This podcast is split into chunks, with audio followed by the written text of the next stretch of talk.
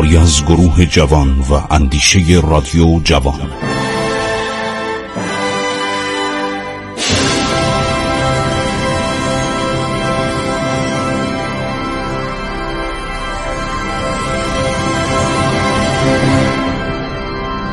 بسم الله الرحمن الرحیم. به نام خداوند بخشاینده مهربان. شنوندگان عزیز من خسرو معتزد هستم. در برنامه عبور از تاریخ با شما صحبت می‌کنم. ماجرای گریبایدوف و حماقتش و لجاجتش و جوانیش و بی تجربگیشو داشتیم براتون تعریف می‌کردیم. خب ماجرا تموم میشه. مالسوف دبیر اول سفارت و که جان سالم به در برده بود میارن در کاخ حاکم تهران قایم می‌کنن. اونیفرم سربازان ایرانی رو تنش می‌کنن که مردم او رو نکشن. سه هفته با عزت و احترام در تهران نگاه میدارن سپس او رو به تبریز میفرستن. مالسوف آدم فهمیده ای بود. زبان فارسی می‌دونست و مطالعات زیادی در ایران داشت. سالها در تبریز و تهران بود. برگشت گفتش که من واقعا را ناشی از اشتباهات گریبایدوف می‌دونم. تقصیرات او را یکان یکان اعتراف کرد.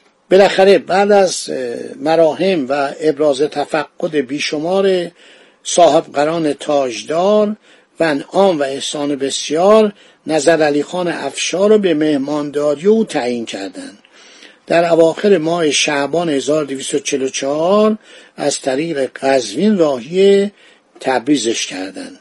کاپیتان مکدونالد که از طرف مکدونالد کینیر نماینده انگلستان در تبریز برای تحقیق از واقع مزبور به تهران اعزام شده بود در 6 مارس 1829 در قزوین به مالسوف و نظر علی خان پیوست. اینا میرن اونجا و در تبریز عباس میرزا نهایت محبت به مالسوف می‌کنه. میگه برو و به ژنرال پاسکویچ بگو که ایرانی ها تقصیر نداشتن. من که حمایت کردم پدرم که حمایت کرد. این گریبایدوف مردم رو تحریک کرد. گریبایدوف از تبریز روانه تهران میشه.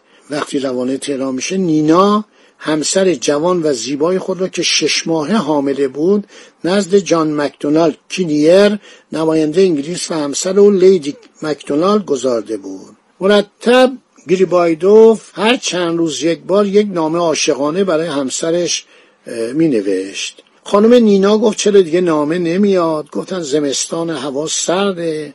و بالاخره خیلی سخت بود. بهش گفتن.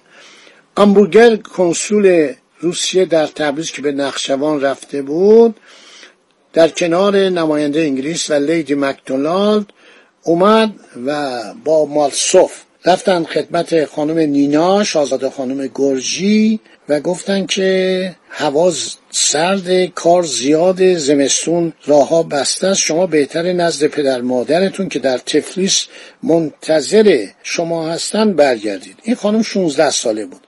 به وسیله یک به اصطلاح گروه روسی امبورگر آزم تفلیس میشه و بعد معلوم میشه که نامه به تفلیس هم نرسیده. همسر ژنرال پاسکویچ که دختر دایی گریبایدوف بود نزد نینا رفت تا علت سکوت گریبایدوف و نرسیدن نامه را به او بگوید.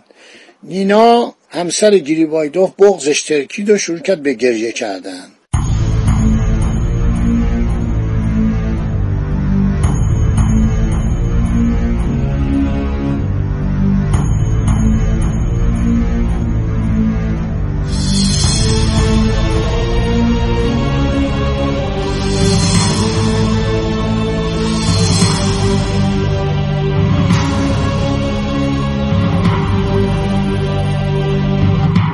عرض شود که سرانجام نینا رو خبردار کردن که شوهر تو کشته شده.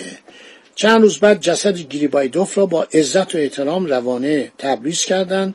در تبریز به دستور عباس میرزا ولیعت به قانون نظام سران سپاه جامعه سیاه در بر کردند. سه روز سوگ گریبایدوف رو گرامی داشتند. تابوت گریبایدوف را آهسته به طرف مرز روسیه بردند. هنگام عبور آن از تبریز تشریفات و احترامات خاصی از طرف عباس میرزا و یا نمایندگی انگلیس به عمل نیامد. روز دوم ماه مه 1829 وقتی تابوت به قلمرو روسیه در نخشوان رسید از طرف سلشکر میجر ژنرال روس با یک گردان پیاده نظام نسبت به جسد وزیر مختار مقتول ادای احترام شد. سپس تابوت را در عرابه مخصوص که با پارچه سیاه پوشیده شده بود گذاردن و طبق آین کلیسای ارامنه در نخچوان مراسمی را به جا آوردند. در سال 1829 11 ژوئن پوشکین شاعر و نویسنده شهیر روس که برای دیدار برادرش به جبهه جنگ روسیه عثمانی می‌رفت در سر راه تفلیس با تابوت حامل جسد گریبایدوف روبرو شد. توصیف او از اوضاع و احوال محل و مشاهدات او در اواخر بهار بسیار جالب و خاطر انگیزه که نوشته که من به گرجستان پژمرده و گرمازده در ماه ژوئن نظری انداختم و بعد دیدم که جنازه رو دارن می‌برن. این هم خیلی مفصل بود ماجراشو هر شود که پوشکین خیلی نوشته. بعد میگه من دیدم چند نفر زن در لباسهای رنگارنگ کهنه و مندرس نشسته بودن. من گرسته بودم برام مقداری پنیر و شیر آوردن. بعد حرکت که می‌کردم دیدم که یک گاری داره میاد دو گاو نر اونو می‌کشن. گفتم این کیست؟ گفت گریبایدوف این میشناخت. با او آشنایی داشت پوشکین نویسنده بزرگ روسیه و خیلی اظهار تأسف کرده. بعد او رو بردن در ایستگاه قرنطینه دجلال اغلو. جمعیت تشریح کننده با حزن و اندو وارد حومه تفلیس شدند در راه کناره راست رود کر در امتداد دیوار بلند شهر که تاکستانهای اطراف آنجا را فرا گرفته بود عبورده بودند. سرانجام جسد گریبایدوف رو در دامنه تپه بالای تفلیس دفن کردند. البته بعدها در آنجا به دستور نینا بنای یادبودی ساختن نینام که مرد همسرش در کنار شوهرش دفنش کردن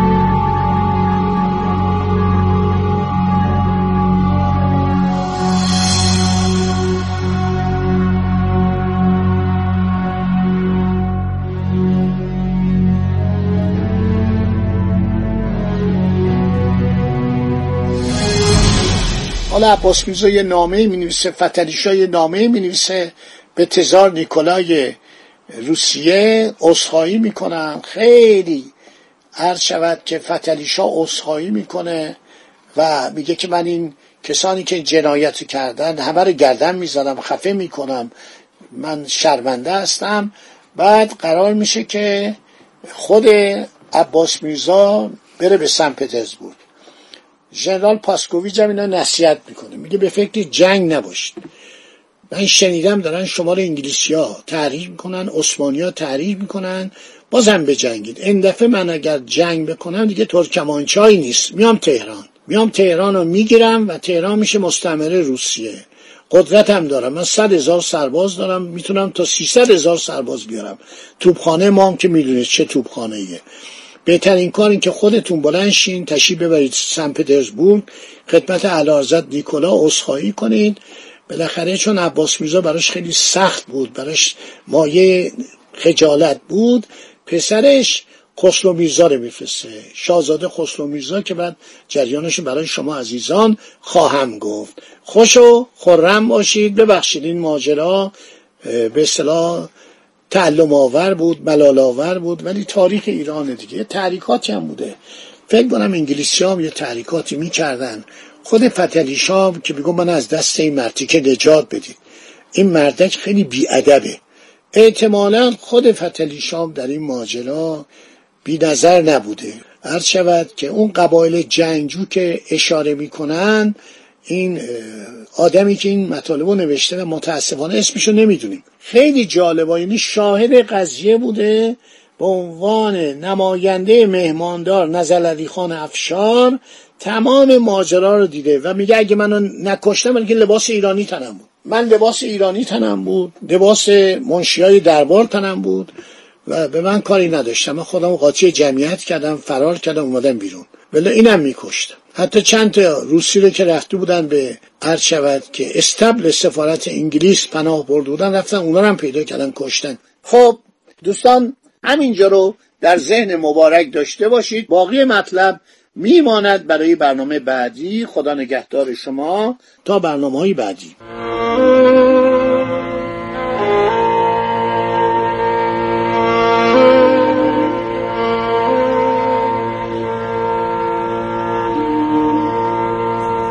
عبور از تاریخ.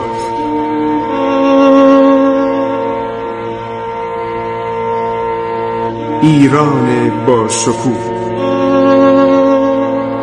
2800 سال تاریخ.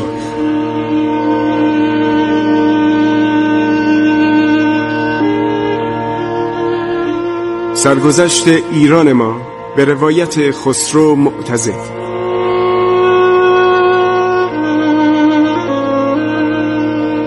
عبور از تاریخ با رادیو جوان.